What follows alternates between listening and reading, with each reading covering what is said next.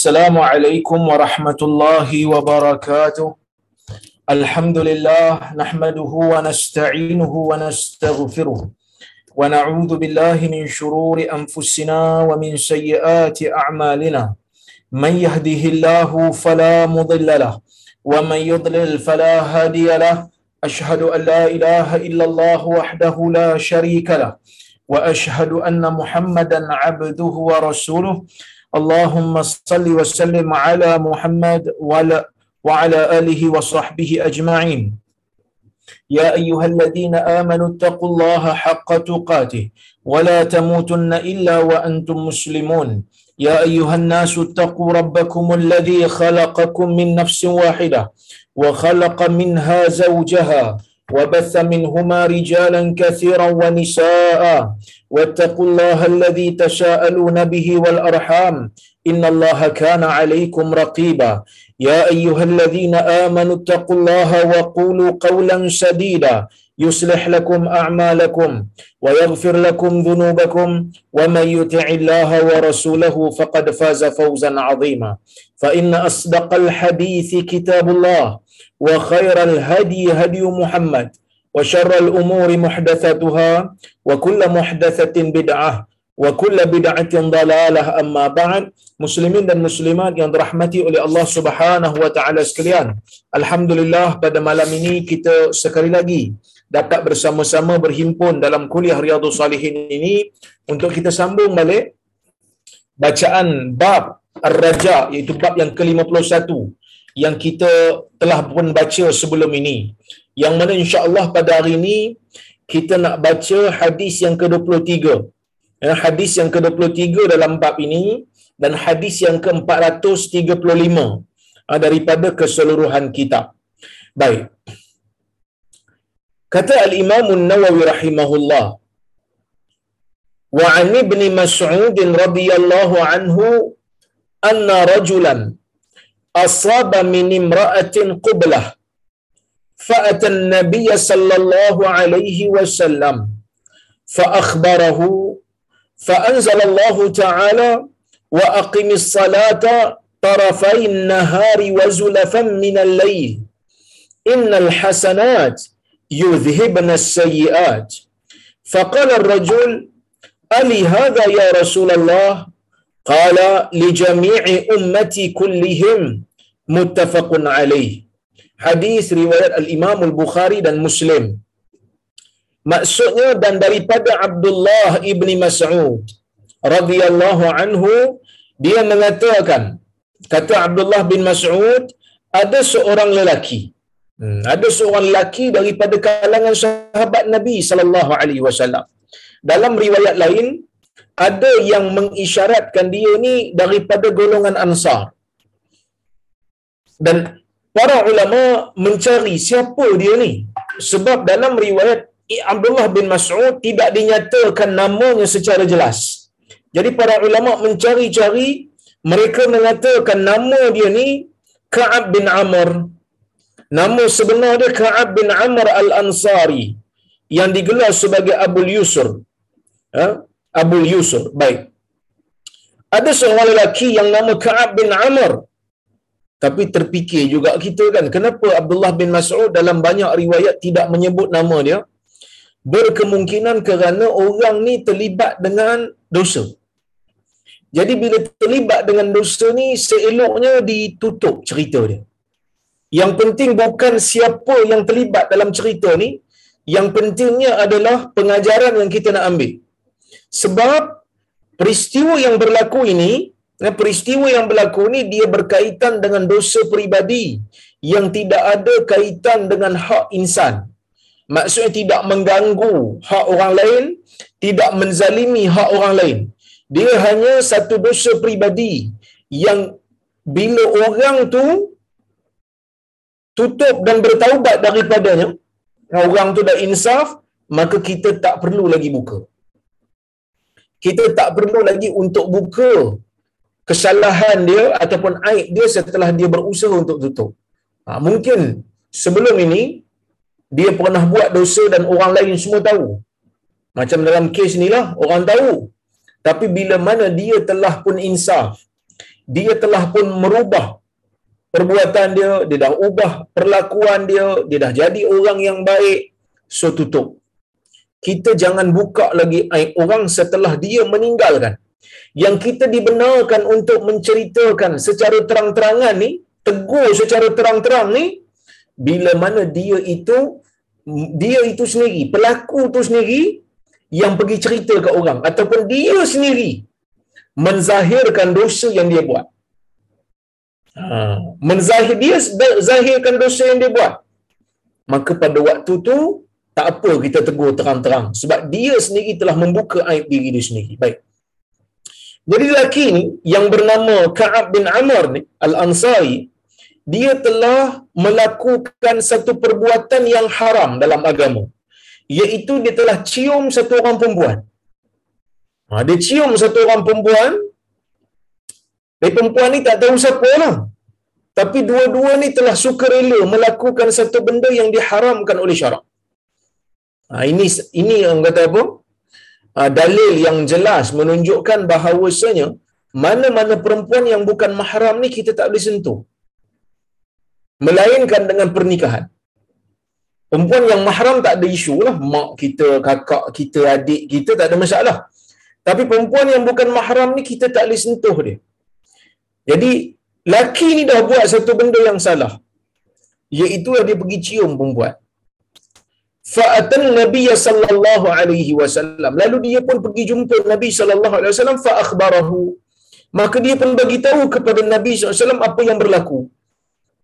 Dia mengadu kat Nabi dengan alasan dia nak menyuci dosa dia. Macam mana dia nak buat supaya Allah Taala ampunkan dosa dia? Fa anzalallahu taala maka Allah Subhanahu wa taala pun menurunkan ayat wa aqimis salata tarafain nahar. Maka hendaklah kamu mendirikan salat tarafain nahar wa zulafan minal lail. Ya? Yang mana uh, kamu hendaklah mendirikan salat pada waktu siang. Pada waktu siang wa zulafan minal lail. Dan sedikit daripada waktu malam Allah Subhanahu wa taala mengarahkan bagi orang yang berdosa ni orang yang dah buat dosa ni supaya dia ni mendirikan salat pada waktu siang iaitu dua bahagian siang yakni pada waktu pagi dan pada waktu petang. Wa zulafan minal lail dan waktu yang berhampiran uh, dengan waktu uh, berhampiran dengan waktu waktu dengannya. Wa zulafan minal lail ya. Waktu-waktu yang dekat dengan siang. Nah waktu-waktu yang dekat dengan siang pada waktu malam. Okey. Minal lail. Innal hasanat yuzhibna sayyiat. Sesungguhnya kata Allah azza wa jalla di dalam ayat ini sesungguhnya kebaikan itu memadam keburukan ini yang Allah Subhanahu wa taala uh, turunkan kepada dia. Faqala ar-rajul maka laki ni Ka'ab bin Amr ni bila dia diberitahu oleh Nabi sallallahu alaihi wasallam tentang ayat ni dia pun tanya kepada Nabi sallallahu alaihi wasallam. Apa kata dia? Dia kata ali hadha ya rasulullah adakah ayat ni turun untuk aku saja wahai rasulullah dia tanya nabi lah. Sebab ayat ni bagi tahu kat dia supaya dia ni uh, melakukan salat bila dah dosa pergi salat bila dah dosa pergi pergi. Orang kata apa? Bermunajat kepada Allah. Ha. okey? Kemudian Allah Taala kata innal hasanat yuzhibna sayyi'at sesungguhnya kebaikan itu akan memadam keburukan. Macam mana kebaikan akan memadam keburukan? Tuan-tuan dan dirahmati oleh Allah Subhanahu wa taala sekalian yang dimaksudkan oleh Allah innal hasanat yuzhibna sayyi'at bermaksud ialah kebaikan yang dilakukan. Kebaikan yang dilakukan. Kebaikan ni maksudnya apa yang Allah taala kata ia adalah baik apa yang Nabi sallallahu alaihi wasallam kata ia adalah baik Kalau Allah Subhanahu Wa Taala tak kata baik, Nabi tak kata ia baik, maka dia bukan lagi baik. Belum tentu baik. Kerana kadang-kadang akal yang kata baik belum tentu Allah Taala kata baik. Ya, baik. Jadi tuan-tuan dan puan-puan rahmati Allah sekalian, bila mana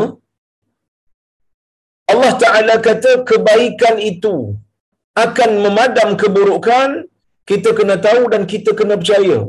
Kebaikan itu ialah apa yang Allah Ta'ala kata baik, apa yang Nabi kata baik. Jadi kebaikan pada Allah dan kebaikan pada Rasul nak tahu melalui mana? Nak tahu kebaikan yang sebenar-benar baik, kena pergi tengok kepada Quran dan kena pergi tengok pada sunnah. Kerana kalau akal semata-mata kata baik, sedangkan Allah dan Rasul tak kata baik, benda tu belum tentu baik.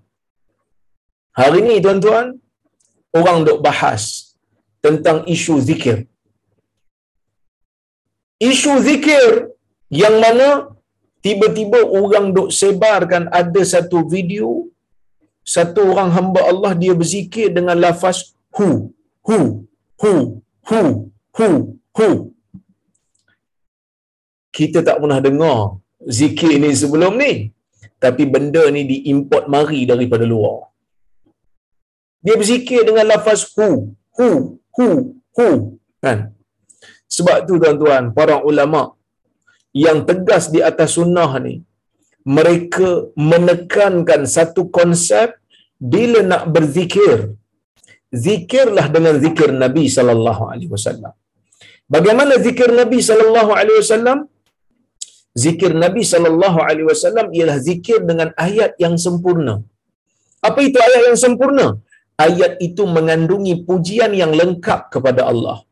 Sebagai contoh Nabi sallallahu alaihi wasallam suka berzikir dengan lafaz la ilaha illallah. La ilaha illallah wahdahu la syarikalah lahul mulku wa lahul hamd wa huwa ala kulli syai'in qadir. Itu salah satu. Kemudian tengok zikir yang Nabi SAW puji. La ilaha illallah. Tidak ada sebarang Tuhan yang layak disembah sebenar-benarnya melainkan hanyalah Allah. Wahdahu la syarikalah. Dialah satu-satunya. Tidak ada sekutu baginya. Lahul mulku wa lahul hamd. Bagi Allah Ta'ala itu kekuasaan walahul hamd. Dan bagi Allah Ta'ala itu segala pujian. Wa huwa ala kulli syai'in qadir. Dan Allah Ta'ala itu berkuasa ke atas sesuatu. Pujian yang sangat cantik. Kemudian Nabi SAW berzikir subhanallah maha suci Allah. Ayat yang sempurna. Kemudian Nabi SAW berzikir alhamdulillah segala puji bagi Allah. Ayat yang sempurna. Kemudian Nabi SAW berzikir Allahu Akbar. Allah Maha Besar. Ayat yang sempurna. Tiba-tiba mari satu orang, dia pergi buat satu zikir. Hu, hu, hu, hu. Alasan dia, sebahagianlah yang membela. Zikir ini dia kata hu tu kembali kepada huwa. Iaitu dia. Kenapa tak sebut nama Allah dengan lafaz yang sempurna? sebahagian daripada mereka kata kami malu nak sebut nama Allah sebab kami ni banyak dosa. Jadi kami malu. Kami hanya sebut dia. Nak menunjukkan Allah Ta'ala ni maha agung dan maha sempurna. Tuan-tuan dan puan-puan rahmati Allah sekalian. Nampak alasan tu macam bagus pada akal. Tetapi bukan semua yang bagus pada akal itu bagus pada syarak. Kerana kalau betul kita ni malu pada Allah, Nabi sallallahu alaihi wasallam lebih utama untuk malu. Nabi sallallahu alaihi wasallam lebih utama untuk ajarkan kita benda tu. Tapi Nabi sallallahu alaihi wasallam tak ajar kita zikir dengan lafaz hu hu hu ni. Bahkan lafaz Allah Allah Allah dijadikan sebagai zikir tanpa ayat yang sempurna pun tak ada dalam hadis Nabi sallallahu alaihi wasallam. Kalau ada pun tak jelas. Contohnya la taqumu sa'ah hatta la yuqala fil ardi Allah Allah. Tidak akan berlaku kiamat sehingga tak tak disebut lagi dalam dunia itu Allah Allah. Tetapi kalau kita tengok dalam Musnad Ahmad, hadis yang sama lafaz lebih jelas. la taqumu hatta la yuqalu fil ard la ilaha illallah. Atau kama qal. Tidak akan berlaku kiamat sehingga dalam dunia ni tak ada lagi orang sebut la ilaha illallah. Yakni nabi nak maksudkan dekat-dekat nak kiamat nanti ni orang mukmin tak ada lagi dalam dunia Allah Taala akan matikan semua. Yang tinggal semua kafir. Yang tidak ada lagi lafaz tauhid jadi lafaz Allah Allah Allah Allah itu diulang sebagai zikir tanpa ayat yang sempurna pun tidak ada rujukannya daripada Nabi SAW apatah lagi lafaz hu? Huwa. Yang ni dia ataupun beliau beliau. Jadi tuan-tuan kita pelik. Mana mari benda ni? Dia datang daripada rekaan sebahagian orang-orang sufi sebahagian orang-orang tarikat. Tapi peliknya tuan-tuan waktu Nabi sallallahu alaihi wasallam mengajarkan ah, mengajarkan selawat kepada kita tuan-tuan tengok dalam lafaz selawat bila kita selawat dalam salat. Hadis-hadis berkenaan dengan selawat ni tidak ada pun dalam lafaz selawat dalam mana-mana hadis disebut perkataan sayyidina. Ya, sayyidina. Jadi perkataan sayyidina ni tak ada dalam hadis.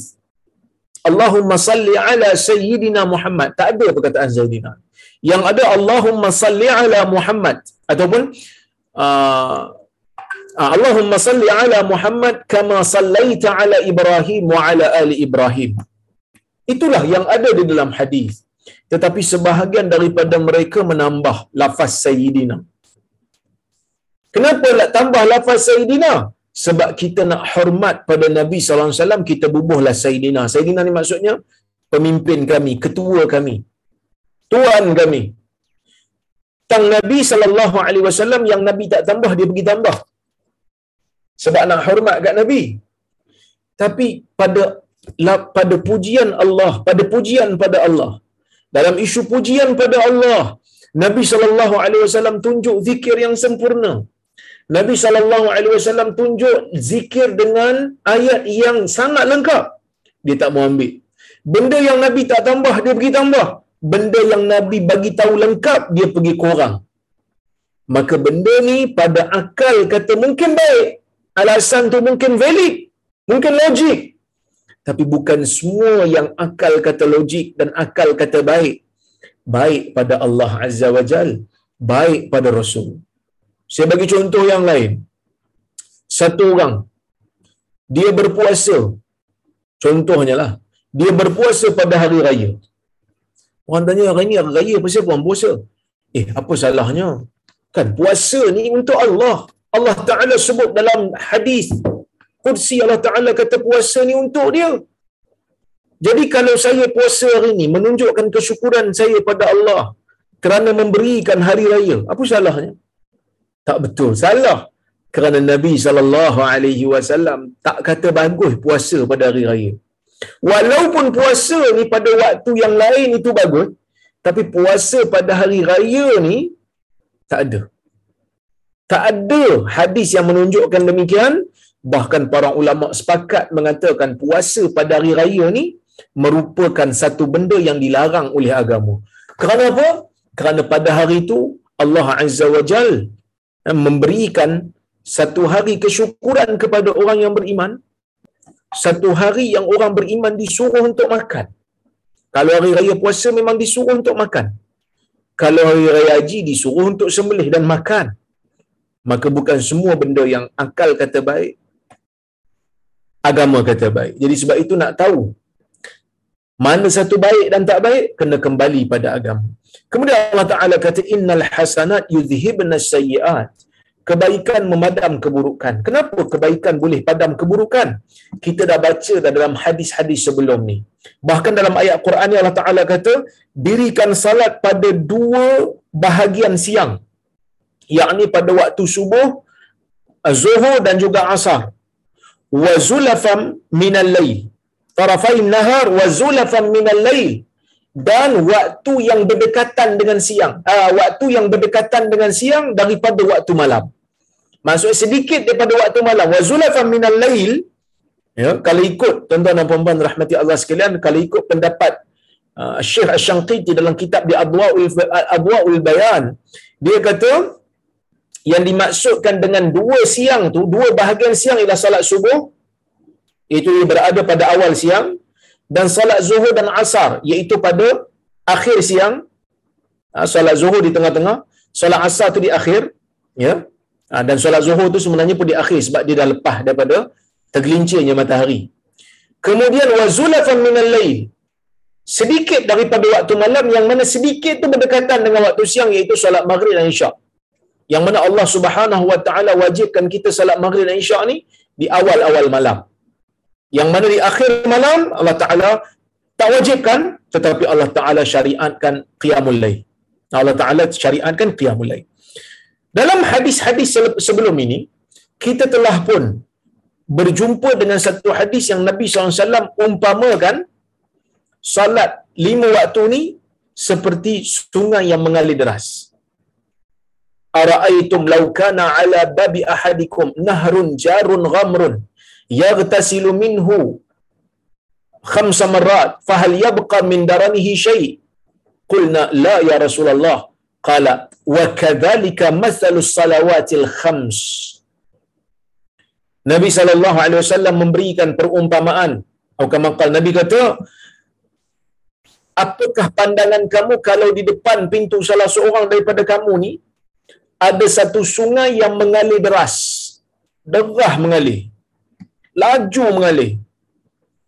Dan dia yang mempunyai rumah di depan sungai ni mandi kat situ lima kali Nabi tanya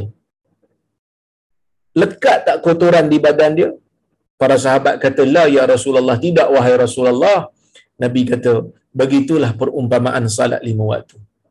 Kenapa? Kerana setiap daripada ibadah yang disyariatkan oleh Allah, yang disyariatkan oleh Nabi Muhammad sallallahu alaihi wasallam bukan saja memberikan pahala kepada pelakunya jika dia ikhlas tetapi juga dengan ibadat yang sama akan menyucikan dosa. Begitu besarnya rahmat Allah Azza wa Jalla kepada kita. Mana-mana orang yang melakukan ibadah, yang melakukan amal baik, dia pergi salat. Bahkan sebelum dia pergi salat, dia ambil wudu. Dia ambil wudu, kemudian dia pergi salat. Ataupun dia bayar zakat. Ataupun dia bersedekah. Ataupun dia buat haji. Ataupun dia buat umrah. Ataupun dia berpuasa Ramadan. Ataupun dia berpuasa sunat.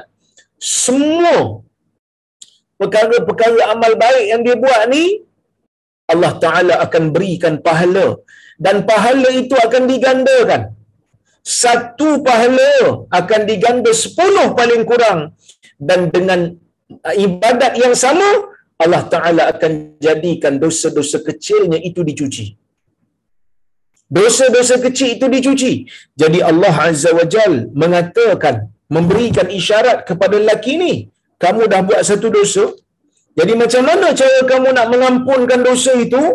Cara kamu nak ampunkan dosa itu adalah dengan pergi salat. Pergi salat kerana salat itu akan memadam keburukan kamu. Salat itu akan memadam dosa-dosa kamu, dosa-dosa kecil kamu. Akan padam semuanya dan akan menambahkan akan menambahkan pahala kamu. Maka laki ni bila dia dengar tu, dia ingat dia, dia pun keliru lah dia kata yang ni untuk saya saja ataupun untuk semua manusia ya Rasulullah Nabi kata untuk semua umatku kesemuanya jadi tuan-tuan ini satu kaedah lah kalau kita dah terbuat dosa dosa itu dosa kecil pergi salat ya, kalau kita belum salat pergi salat kemudian istighfar kerana dalam salat itu akan terdapat pengampunan daripada Allah Azza wa Jalla. Maka sebab itu Syekh Mustafa Bura dia kata apa? Dia kata inna salah afad al hadis anna salata tukaffiru ma kana min adh-dhunub as-saghirah wa anna khusus sabab la yamna' min umum al-hukm. Yang bermaksud hadis ni bagi tahu salat ini akan menggugurkan apa saja dosa-dosa kecil yang kita buat. Itu pertama. Wa anna khususas sabab. Dan ayat-ayat Quran ataupun hadis-hadis Nabi sallallahu alaihi wasallam yang mempunyai sebab yang khusus. Contohnya ada ayat Quran dia turun sebab ada spesifik. Kita kata event. Ha? Turunnya ayat sebab ada satu peristiwa yang sangat khusus berlaku di zaman Nabi sallallahu alaihi wasallam. Para ulama kata al-ibrah bi umumil lafz la bi khususi sabab. Yang diambil kira ialah umum lafaz tersebut bukannya khusus sebab itu. Oleh kerana ayat ni umum dia punya lafaz sebab Allah Taala kata innal hasanat yuzhibna sayyiat. Sesungguhnya kebaikan memadam keburukan umum. Allah Taala tak kata untuk dia saja. Walaupun ayat ni turun kerana dia penyebabnya, dia menjadi sebab nuzul, tapi tetap para ulama kata yang diambil kira ialah lafaznya yang umum. Saya bagi contoh yang lain. Para sahabat dia orang ni datang kepada Nabi sallallahu alaihi wasallam bertanya. Dia kata ya Rasulullah inna narkabul bahar falam uh, walam yakun ma'ana ma illa al-qalil ataupun walam nahmil ma'ana al-ma illa al-qalil fa khashina al-'atash afanatawadda bima'il bahar qala huwa at-tahuru ma'uhu wal hillu maitatuhu atau kama qala yang mana Nabi sallallahu alaihi wasallam pada satu ketika didatangi oleh beberapa orang sahabat. Dia kata sahabat ni jumpa Nabi sallallahu alaihi wasallam dia kata ya Rasulullah kami ni mengembara di laut. Berlayar di laut. Dan kami tak bawa air bersama kami melainkan kami bawa hanya sedikit. Dan kami takut kami akan dahaga kalau kami gunakan air ini untuk berwuduk. Afala tawadda bima'il bahr. Boleh tak kami kalau sampai waktu salat fardu boleh tak kami berwuduk dengan air laut? Para sahabat ni tanya sebab para sahabat ni keliru air laut ni air mutlak ke tidak? Sebab rasa dia masin. Air mutlak daripada sungai tawar. Air mutlak daripada telaga tawar. Air mutlak daripada salji tawar. Air mutlak daripada hujan pun tawar. Tiba-tiba air laut masin. Jadi air yang masin ni adakah dikira sebagai air mutlak yang kita boleh bersuci dengannya? Kita boleh angkat hadah dengannya? Ini persoalan sahabat soalannya spesifik datang daripada orang yang mengembara di laut oleh orang yang berlayar di laut dan mereka bertanya ni pun bila mereka betul-betul tak bawa air. Nah, berkemungkinan zaman dulu sampan ni dia tak besar lah. Kan sampan-sampan nelayan ni mungkin tak besar. Jadi nak bawa air banyak, bimbang akan tenggelam. Jadi bawa air sikit untuk minum saja. Maka Nabi SAW jawab. Nabi kata, Huwa tahuru ma'uhu al-hillu maitatuhu. Huwa tahuru ma'uhu. Airnya Nabi kata, air laut itu suci lagi menyucikan. Maksudnya air laut tu boleh kita guna untuk ambil wudu, untuk angkat hadah boleh. Al-hillu maitatuhu. Bangkai-bangkai dalam laut itu juga halal. Sebab itu ikan kita tak sembelih. Sebab tu sotong kita tak sembelih. Sebab tu udang kita tak sembelih. Kerana Nabi SAW kata, semua makanan yang ada dalam tu, walaupun mati tanpa sembelih, halal untuk dimakan. Tuan-tuan dan puan-puan yang dirahmati oleh Allah Subhanahu wa taala sekalian. Hadis ini Nabi sebut untuk orang yang spesifik. Tapi ayat Nabi sallallahu alaihi wasallam tu sangat-sangat sangat-sangat umum. Maka para ulama buat kaedah al-ibratu bi umumil lafzi yang diambil kira ialah umumnya lafaz. Jadi sebab itu kita pun bila pergi ke laut kita boleh ambil uduk dengan air laut. Bila kita nak makan seafood, kita tak perlu sembelih dulu. Sebab apa? Sebab hadis Nabi tadi bagi tahu. Walaupun hadis Nabi itu ada sebab urut dia, ada sebab Nabi bagi tahu begitu, tetapi ia tidak diambil kira kerana lafaznya yang umum. Dan sebahagian ulama yang lain juga menggunakan kaedah yang sama. Ketika mana Nabi sallallahu alaihi wasallam ditanya oleh Abu Bakar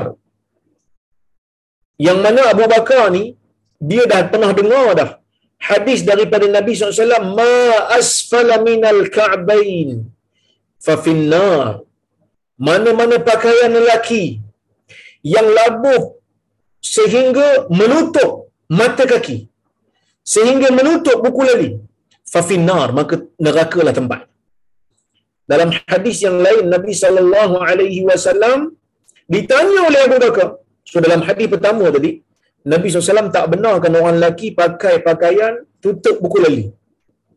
Kalau daripada atas ke bawah lah, kalau stokin tak apa. Sebab dia daripada bawah ke atas. Nabi kata, siapa yang melabuhkan pakaiannya itu, maka yang berada bawah pada buku lali itu dalam neraka tempatnya. Abu Bakar dengar. Abu Bakar kata, Ya Rasulullah, inna ahada syiqai uh, apa kita panggil? Uh, izari yastarhi dia kata ya Rasulullah salah satu daripada bahagian pakaian ku ini dia dia melurut. Dia melurut dia dia jatuh. Kecuali kalau aku pegang kalau aku lepaskan dia dia akan berada bawah pada buku dia ya Abu Bakar takut. Dia termasuk dalam hadis larangan Nabi SAW maka Nabi pun SAW sebut anta lasta mimman yaf'aluhu khuyala. Atau kama qala engkau bukanlah orang yang melakukan perkara ini dalam keadaan kau sombong. Maksud Nabi SAW Abu Bakar kalau dia labuhkan tak apa sebab dia tak sombong inilah yang digunakan oleh sebahagian ulama bahkan majoriti ulama zaman ni. Mengatakan orang lelaki pakai pakaian bawah pada buku lali kalau tidak ada perasaan sombong maka tidak menjadi masalah. Ini juga yang dipegang oleh Ibn Hibban dalam sahih dia. Tidak mengapa. Tapi saya tak nafi ada sebagian ulama yang begitu rigid. Kalau tuan-tuan tengok ulama-ulama belah Saudi mereka akan pakai jubah jubah mereka atas pada buku lali sebab mereka pegang pada pandangan ah, pada hadis yang umum tadi Kan? Pada hadis yang umum tadi. Habis itu Abu Bakar ni macam mana? Dia kata Abu Bakar ni sebab dia kuroi. Dia dah usaha tapi tak boleh. Kita kena usaha dulu kalau boleh baru kita buat. Tapi sebagian ulama kata tak. Nabi SAW bukan ikat dengan kurus atau tak kurus. Nabi ikat hukum haram ataupun tidak tu dengan sombong. Ada sombong datang haram. Tak ada sombong tak mengapa. Maka lafaz umum itu telah digunakan oleh sebagian ulama. Dan inilah pendapat yang saya pegang lah untuk lelaki. Ya, baik. Itu yang kedua. Yang ketiga istihbab sitril asi wa adam tasmiyati. Digalakkan kita ni untuk menutup dosa orang yang melakukan maksiat dan kita tak menamakan dia. Tak menamakan dia. Sebab itu Ibn Mas'ud tak sebutlah. Okey? Baik, tapi ulama ada yang tahu. So bila tahu tu dia orang just bagi tahulah. Kenapa bagi tahu? Kita pun tak tahu apa tujuan dia, tetapi berkemungkinan nak bagi tahu bagaimana hebatnya orang ini sehingga dia buat dosa kecil pun dia dah cemas dah. Kadang-kadang penceritaan tu bukan untuk menjatuhkan maruah dia, tetapi untuk meninggikan ah, kedudukan dia di sisi orang-orang yang berdosa ni. Orang dia buat dosa kecil, dia dah cemas dah. Tapi ada orang buat dosa besar, terlibat dengan rasuah, terlibat dengan merempak harta negara, terlibat dengan oh, zina dan sebagainya, tapi tak ada rasa takut pun, tak cemas pun. Relax aja, seolah-olah macam akhirat tu tak ada. Jadi kena kena hati-hati. Eh? Baik. Kita pergi kepada riwayat yang berikutnya. Hadis yang ke-24 dan hadis yang ke-436 daripada keseluruhan kitab. Wa an Anas radhiyallahu anhu qala جاء رجل إلى النبي صلى الله عليه وسلم فقال يا رسول الله أصبت حدا فأقمه علي وحضرت الصلاة وحضرت الصلاة وحضرت الصلاة فصلى مع رسول الله صلى الله عليه وسلم. فلما قضى الصلاة قال يا رسول الله إني أصبت حدا فأقم في كتاب الله فقال هل حضرت معنا الصلاة قال نعم قال قد غفر لك متفق عليه Maksudnya daripada Anas bin Malik radhiyallahu anhu kata Anas ada seorang lelaki datang kepada Nabi sallallahu alaihi wasallam. Anas pun tak beritahu siapa dia. Kerana tak ada kepentingan. Dikatakan oleh sebahagian penggaji dia ni orang yang sama dengan hadis yang kita baca tadi. Sama. Orang yang sama tak ada beza. Cuma Anas tak sebut, Ibnu Mas'ud tak sebut. Sebab apa tak nak sebut? Nak tutup. Nak tutup keaiban dia, nak tutup maksiat yang dia buat. Bila kita tutup maksiat orang ni, yang pertama kita jaga aib dia. Yang kedua kita tak bagi idea kepada orang untuk lekeh dia. Berapa ramai di kalangan kita, tuan-tuan, yang kadang-kadang rasa tak boleh nak move on. Dia dah jadi baik dah. Dia dah bertaubat dah. Tapi orang duk ungkit kesalahan dia, orang duk sebut-sebut dosa-dosa peribadi dia yang dia dah sembunyikan. Jadi benda ni kadang-kadang boleh jadi tekanan pada orang yang buat dosa. Tambahan pula zaman ni zaman ada rakaman. Zaman media sosial ni ada rakaman. Kita buat salah apa kadang-kadang orang nampak. Kita buat dosa apa kadang-kadang orang nampak. Jadi sebab itu kita kena sentiasa doa kepada Allah Subhanahu Wa Taala supaya Allah Subhanahu Wa Taala uh, jauhkan kita daripada terbuka aib supaya Allah Taala sentiasa jaga aib kita tutup aib kita sebab apa sebab dah dah, dah, dah lah ada rakaman orang boleh tengok mungkin lepas 2 bulan 3 bulan orang akan lupa. Tapi Facebook punya style tuan-tuan dia ada pula memori. Diingatkan kita tentang memori. Tahun depan tarikh yang sama dia akan ingatkan orang yang upload. Jadi orang yang upload akan upload balik. Oh dia ni pernah buat masalah ni. Oh dia ni pernah buat masalah ni. Jadi akan berleluasa.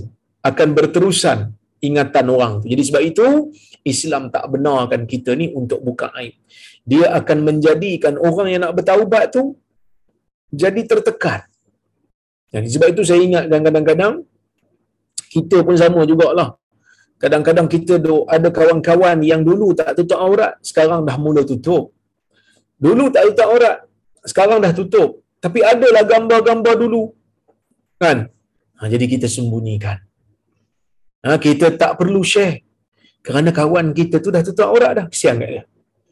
Kan? Ha, kesian kat dia. Sebab dia dah ber, bertaubat. So kita kena ada sensitivity tu Ha, mungkin kita tak biasa buat benda ni ataupun kita tak biasa terjebak dengan benda ni. Tapi artis-artis tuan-tuan kesian. Sebelum ni mungkin dia pakai ha, biasa-biasa saja, compang-camping saja, berlakon sana sini, tanggap gambar dalam majalah dan sebagainya. Tiba-tiba bila dia insaf, dia dah pakai elok, dia dah tutup elok, tiba-tiba dikeluarkan filem ha, begini dan begitu waktu dia zaman jahiliah dulu. Ini merupakan satu benda yang yang sangat menyedihkan lah. Tapi selagi mana dia dah bertaubat, insya-Allah Allah Taala akan bebaskan dia daripada dosa. Baik. Maka laki ni kata ya Rasulullah, wahai Rasulullah, asabtu haddan. Aku telah aku telah melanggar. Aku telah melanggar satu had. Fa aqimhu alai. Laksanakan hukuman had itu ke atas aku. Laksanakan tindakan laksanakan hukuman. Perkataan had ini dari segi bahasa maksudnya saya dah langgar batasan. Saya dah melampaui apa yang Allah Taala bataskan. Nah, maksudnya apa dia? Maksudnya Allah Taala kata kamu punya ruang sampai sini saja. Kan katalah ada benda yang halal. Ha, ni benda ni benda yang halal. Ni lingkungan halal. Allah Ta'ala letakkan pada orang Islam lingkungan kamu yang halal dalam ni saja. Jangan langgar batasan yang Allah Ta'ala letak. Di luar daripada ni benda haram. Ha, ni batasan kamu. Jadi dari sudut bahasa, sesiapa yang melanggar arahan Allah melakukan dosa yang Allah Ta'ala telah larang di dalam Al-Quran ataupun Nabi SAW larang dalam hadis, maka dia telah melampaui batas. Ya. Tilka hududullah. Itulah batas batasan Allah. Jangan langgar. Sesiapa yang langgar, dia dikira telah melakukan maksiat pada Allah. Itu maksud hudud pada bahasa. Had. Ha, jadi tuan-tuan, kita pun sebenarnya guna perkataan had ni. Had laju. Umpamanya. Ha, ya? Okey. Itu yang pertama. Manakala dari sudut istilah pula. Dari sudut istilah, maksud hudud ialah satu dosa ataupun satu kesalahan yang mempunyai uh, yang mempunyai balasan yang tersendiri. Dia ada dia punya perumpamaan. Dia ada perumpamaan dia. Bukan seperti makna bahasa tadi. Kalau makna bahasa tadi betul lah. Semua maksiat yang kita langgar, semua dipanggil kita telah melanggar had. Tapi dari sudut istilah pula, perkataan hudud ni, Nabi sallallahu alaihi wasallam ada guna untuk spesifik dosa. Iaitu dosa zina, dosa mencuri, dosa minum arak, dosa murtad, dosa burah, iaitu melawan pemerintah yang sah dengan senjata. Kemudian dosa hirabah, dosa merompak. Semua dosa-dosa ni tuan-tuan, dan dosa tuduh orang berzina tanpa bawa empat orang saksi. Semua dosa-dosa ni tuan-tuan, mempunyai hukuman yang khusus, yang tidak lebih dan tidak kurang. Contohnya bila Allah Taala kata wazaniyatu wazani fajlidu kulla fajlidu kulla wahidin minhuma mi'ata jaldah. Penzina perempuan dan penzina lelaki itu hendaklah kamu sebat mereka dengan seratus sebatan. Seratus sebatan itu sangat spesifik. Bukan sembilan puluh sembilan, bukan seratus satu. Dia seratus. Kalau pemimpin nak pergi ambil tindakan pada orang yang berzina, dia pergi cambuk ataupun dia pergi sebat orang yang berzina tu seratus satu, pemimpin tu telah melakukan kezaliman. Penzina tu boleh ambil rotan tu, pukul dia balik. Saya punya seratus je, awak pukul saya seratus satu. Sebab yang satu tu bukan dia punya yang Allah Ta'ala peruntukkan ke atas dia yang berzina ni cuma seratus. Jadi peruntukan hudud dipanggil hudud. Dari sudut istilah ni dipanggil hudud sebab hukuman dia tu berkadar. Ada had dalam agama. Tak boleh lebih, tak boleh kurang. Okay. Jadi isu ni masalah. Ya, isu ni jadi masalah. Apa masalah dia? Dia kata, Ya Rasulullah, asabtu haddan fa'aqimhu alaih. Ya Rasulullah, aku telah melanggar batasan. Aku telah langgar, aku telah buat satu batasan yang Allah Ta'ala larang. Laksanakanlah hukuman ke atas aku. Yang dimaksudkan yang dimaksudkan dekat sini ni, hudud bahasa ke hudud istilah? Saya dah hurai panjang tadi ni. Yang dimaksudkan dekat sini, hudud bahasa ke hudud istilah?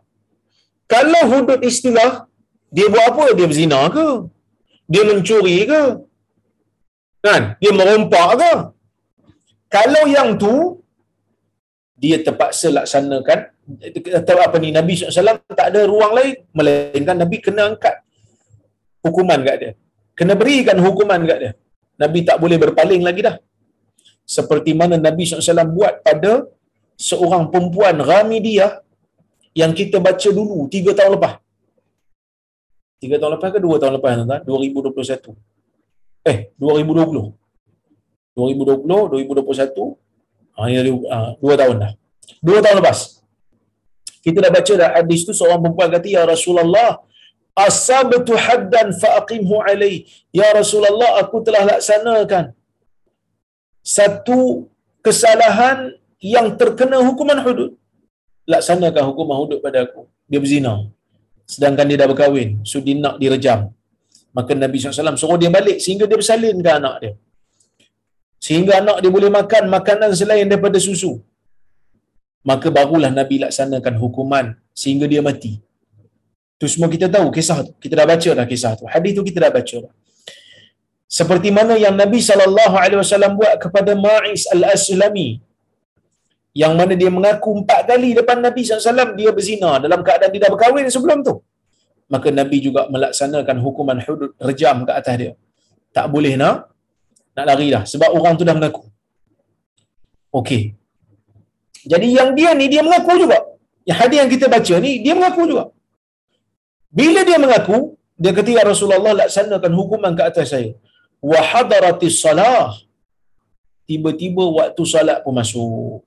Azan ajak orang pergi salat. Fasalla ma'a rasulillah sallallahu alaihi wasallam maka dia pun salat bersama dengan Rasulullah sallallahu alaihi wasallam. Kan dia bersama dengan Rasulullah sebelum ni.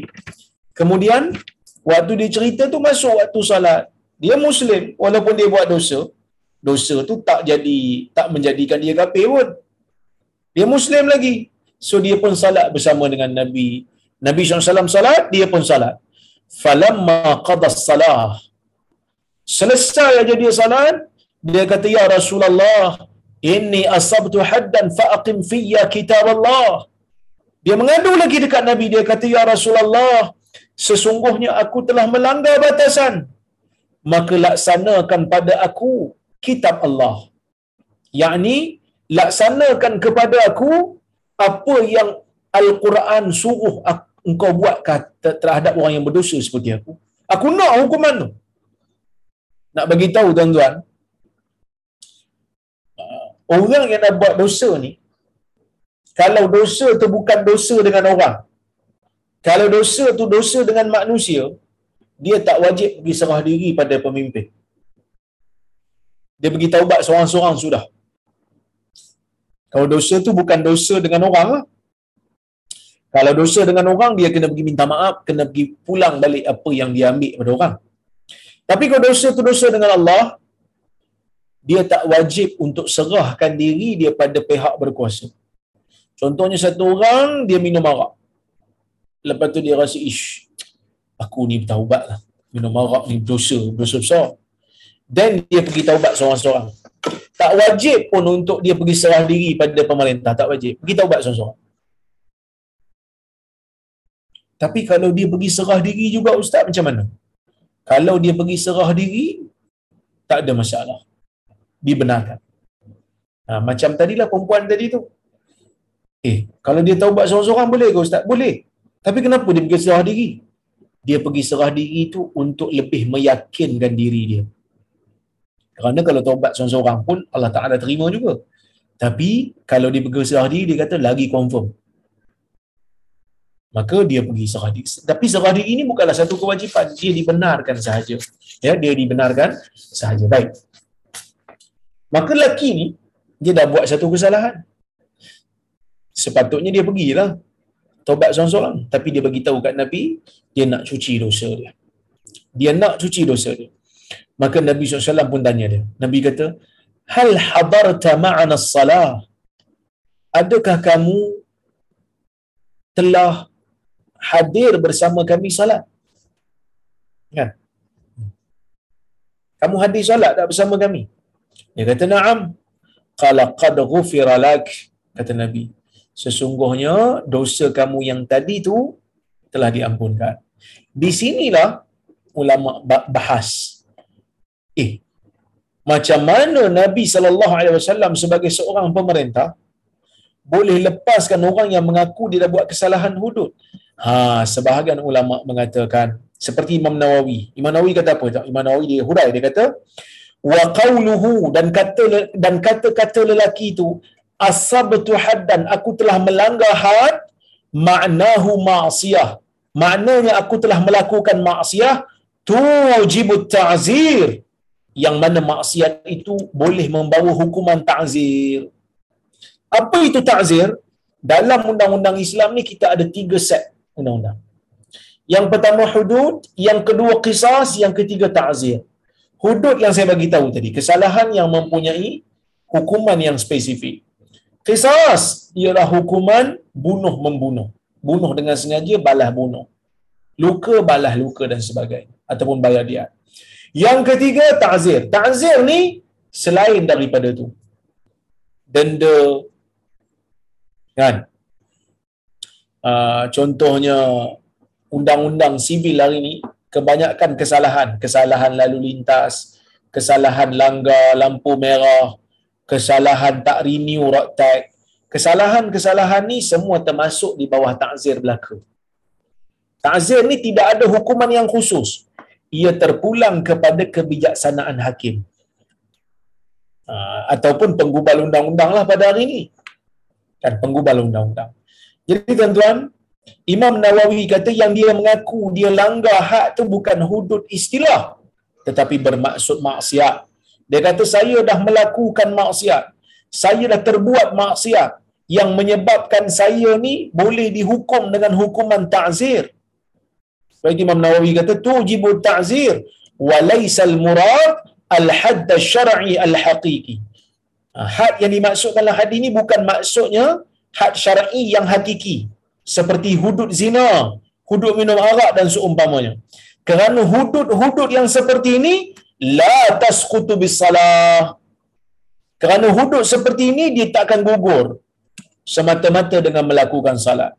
Wala yajuzu lil imami tarkuha dan tak boleh imam untuk meninggalkan pelaksanaan hudud kalau memang orang tu dah mengaku kena ambil tindakan kalau orang tu tak mengaku tak apa tapi orang tu dah mengaku kena ambil tindakan maka sebab itu tuan-tuan dan puan rahmati Allah sekalian hadis nak bagi tahu kat kita bila kita melakukan maksiat dosa kecil salat itu boleh menggugurkan dosa kita bukan hanya salat itu memberikan kita pahala tetapi salat itu boleh menggugurkan dosa-dosa kecil.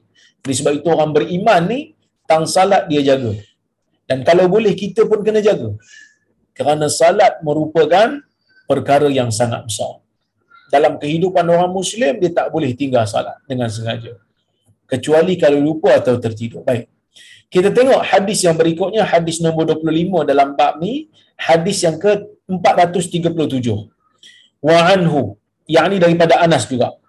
Qala Rasulullah sallallahu alaihi wasallam, inna allaha la yarda 'anil 'abdi ay ya'kula al-aklah fayahmaduhu 'alayha aw yashrabu syarbah fayahmaduhu 'alayha rawahu muslim. Yang bermaksud daripada Anas bin Malik radhiyallahu anhu katanya Rasulullah sallallahu alaihi wasallam bersabda sesungguhnya Allah benar-benar redha terhadap seorang hamba. Ayyakulal aklah. Apabila dia makan dengan sekali makan fayahmaduhu alaiha. Lalu dia memuji Allah atas makanan yang Allah Taala bagi kat dia. Au yashrabu syarbah fayahmaduhu alaiha. Ataupun dia minum satu minuman lalu dia memuji Allah ke atas. Ha, jadi hadis nak bagi tahu apa dia? Nak bagi tahu Allah Taala ni suka kalau hamba dia puji dia lepas daripada Allah Taala beri nikmat kat dia nikmat makan dan minum sebutlah alhamdulillah cuma tuan-tuan saya nak bagi tahu kepada tuan-tuan di dalam hadis Nabi sallallahu alaihi wasallam ada doa-doa yang sahih yang Nabi sallallahu alaihi wasallam ajar kita untuk kita baca selepas daripada kita makan. Ha, ya. Sekejap. Saya sharekan dengan tuan-tuan. Tuan-tuan boleh print screen. Lepas ni boleh baca. Saya share ni daripada Sahih Al-Bukhari.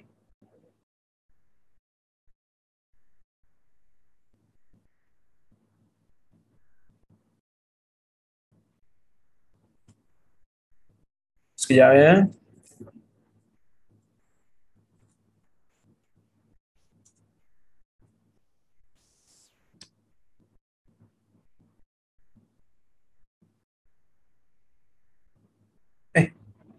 Tak keluar tuan-tuan.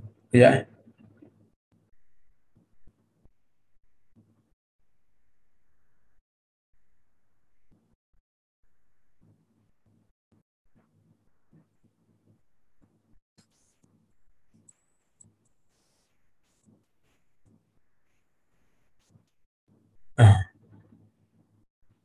Tuan-tuan boleh hafal doa ni, ah ni print screen ni.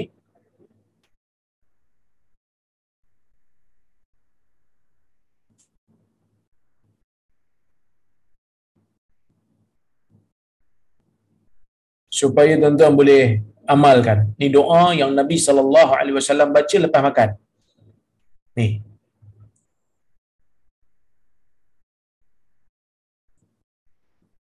Daripada Abu Umamah Sesungguhnya Nabi SAW apabila selesai daripada makan, apabila diangkat bekas makanan Nabi SAW, Nabi akan baca, Alhamdulillah, saya ambil yang ada baris lah. Eh. Sekejap. Alhamdulillah, Hilladhi kafana wa arwana ghaira makfiyin wala makfur. Segala puji bagi Allah yang mencukupkan kami dan menghilangkan dahaga kami. Mencukupkan tu mengenyangkan kami lah. Dan menghilangkan dahaga kami. Ghaira makfi. Dan kami tak pernah rasa cukup dengan nikmat Allah. Kami nak lagi. Jangan berhentikan nikmat tu lepas ni. Wala makfur dan kami tidak kufur dengan nikmat Allah. Kadang-kadang Nabi SAW baca, Alhamdulillah Rabbina ghaira makfiyin wala muwadda' wala mustaghnan Rabbana segala puji bagi Allah Tuhan kami kami sentiasa merasa tidak cukup dengan nikmatmu wala muwadda dan kami tidak mahu meninggalkannya wala mustaghnan dan kami juga tidak pernah rasa boleh bersendiri tanpa bantuan Allah tanpa uh, rahmat daripada Allah Rabbana wahai Tuhan kami ni tuan-tuan boleh baca supaya uh, kita boleh mengamalkan sunnah yang sahih uh, dalam kehidupan kita. Ya, baik. Macam mana yang kita selalu baca tu? Yang mana tuan-tuan selalu baca alhamdulillahillazi at'amana wa saqana wa ja'alana muslimin ataupun minal muslimin. Yang ni tuan-tuan, yang ni walaupun memang ada dalam hadis Nabi sallallahu alaihi wasallam tetapi sanad dia itu tidak sahih. Sanad dia tidak sahih. Kenapa tak sahih? ha, kerana ada seorang perawi itu ulama berbeza pendapat tentang status dia. Ya, tapi yang saya baca tadi itu sahih. Yang saya sharekan tadi itu sahih. Jadi tuan-tuan boleh amal lah. Tapi kalau saya nak amal yang lama juga Ustaz, yang kita belajar dulu pun tak ada masalah. Boleh juga. Cuma, dia dianggap sebagai satu doa yang baik saja puji Allah. Tapi kalau tuan-tuan amal yang saya sharekan tadi tu, tuan-tuan akan mengamalkan sunnah Nabi wasallam. Ya, sunnah Nabi wasallam. Jadi, bolehlah kita uh, tukar kita punya amalan tu daripada yang tak sahih kepada yang sahih. Ada tak doa lain lagi Ustaz? Ada, saya sharekan ini. Satu lagi doa saya nak share pada tuan-tuan. Doa yang Nabi sallallahu alaihi wasallam baca ketika mana Nabi SAW selesai makan. Lah. Nabi anjurkan doa ni.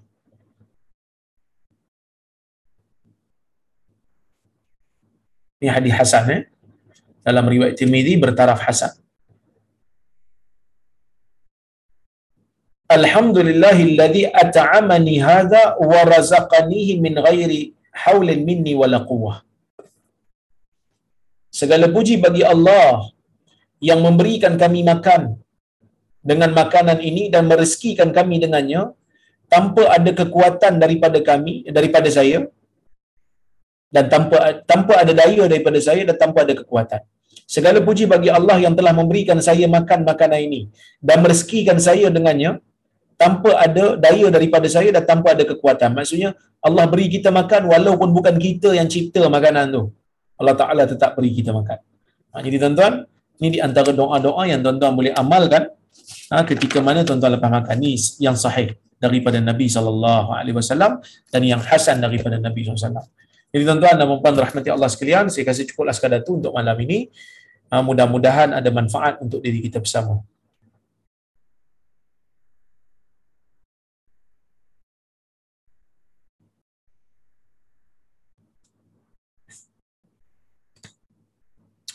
Okey, saya tengok soalan kalau ada. Salam Ustaz, Waalaikumsalam. Maaf ingin bertanya, adakah doa selamat berangkat haji ini sunnah atau adat semata-mata? Jika ada, apakah dalilnya? Tidak ada sekadar yang saya tahu uh, hadis yang uh, khusus, yang spesifik kata nak pergi haji kena uh, buat kenduri. Tak ada. Ya, ataupun doa selamat khusus beramai-ramai tidak ada. Tapi kalau sekadar nak uh, menyatakan kesyukuran, kita buat makan, kita bagi orang makan sebab kita bersyukur kita boleh pergi haji, itu tak jadi masalah. Tapi doa beramai-ramai itu tidak ada lafaz yang khusus daripada Nabi sallallahu alaihi wasallam. Bagi makan tak apa, tapi doa doa sendiri-sendirilah. Ya, baik. Assalamualaikum Assalamualaikum Adakah benar memakan buah sebelum makan nasi adalah sunnah? Jazakallah khair. Wa antum fazakumullah khair. Memang ada hadis dalam Sahih Muslim, Nabi SAW diajak, dijemput untuk makan, Nabi makan buah dulu sebelum makan, sebelum makan daging. Wallahu a'lam. Assalamualaikum Dr. Waalaikumsalam. Doktor minta terjemahan doa tersebut. Eh, saya dah bagi tadi kan? Doa yang pertama, ataupun, ya,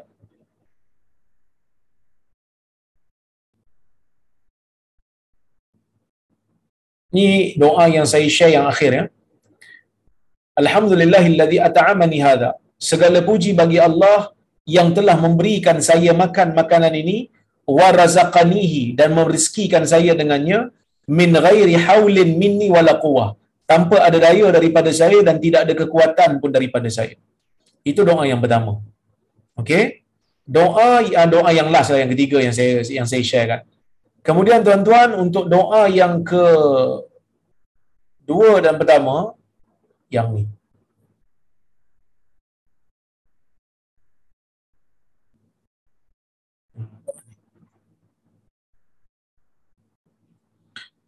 Alhamdulillahilladzi kafana wa arwana. Segala puji bagi Allah yang telah mengenyangkan kami dan menghilangkan dahaga kami dan kami tidak merasa cukup dengan nikmat Allah wala makfur dan kami tidak kufur.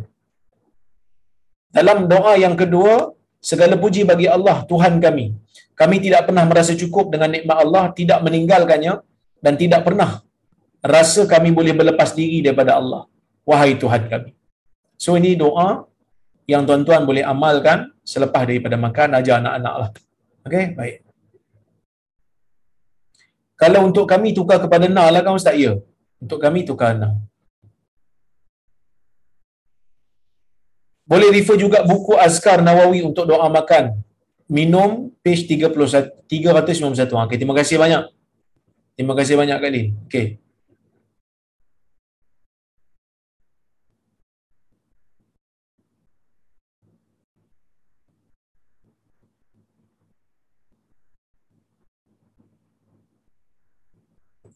Assalamualaikum Assalamualaikum Assalamualaikum Adakah apa-apa kelebihan seorang anak mengimamkan solat jenazah ibu dan ayahnya?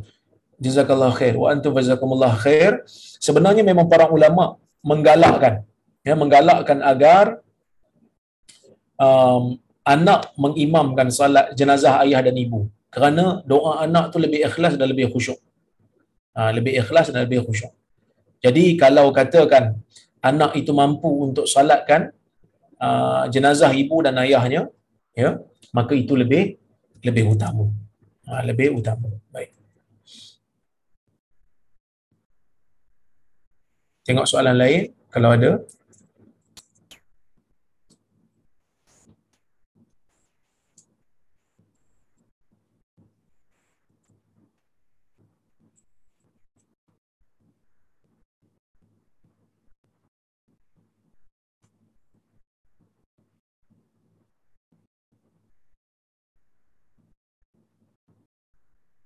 Okey.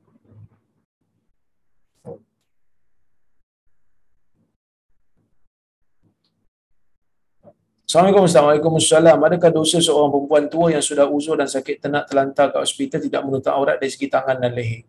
Sebenarnya aurat ini wajib ditutup dan tidak boleh dibuka bagi orang yang mukallaf, yang yang berakal dan juga yang balik. Jadi kalau dia tu masih berakal dan balik, maka dia wajib menutup aurat dia kecuali untuk mendapatkan rawatan dan benda itu diperlukan. Kalau tidak, tak dapat rawatan yang sewajarnya. Okey. Jadi kalau dia memang koma, dia tak sedar diri, orang buka dia tak sedar, itu dia di tak dipertanggungjawabkan sebab dia tak sedar. Tapi kalau dia masih sedar, dia diwajib tutup. Kalau dia tak mampu, tak ada orang nak tolong tutupkan, dia tak mampu nak tutup, Allah Ta'ala akan ampunkan dia. Eh, baik.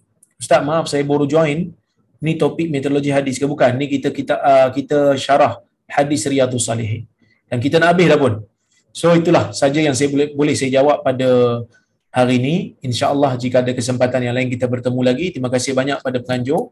Terima kasih banyak kepada yang hadir. Penganjur uh, Datuk Syekh Hamid uh, Johan, Haji Hamid, Haji Shah, Tan Sri Azman, Datuk Rozhan uh, dan yang lain-lain lagi lah yang meng, apa memberi semangat untuk kuliah kita uh, dijalankan pada setiap minggu ni. Terima kasih banyak. Saya ucapkan uh, jazakumullahu khair dan kepada kita semua mudah-mudahan Allah Taala berkati kita insya-Allah. Saya berhenti di sini dulu aku qauli hadza wa astaghfirullahal azim li wa lakum. Wassalamualaikum warahmatullahi wabarakatuh. Waalaikumsalam.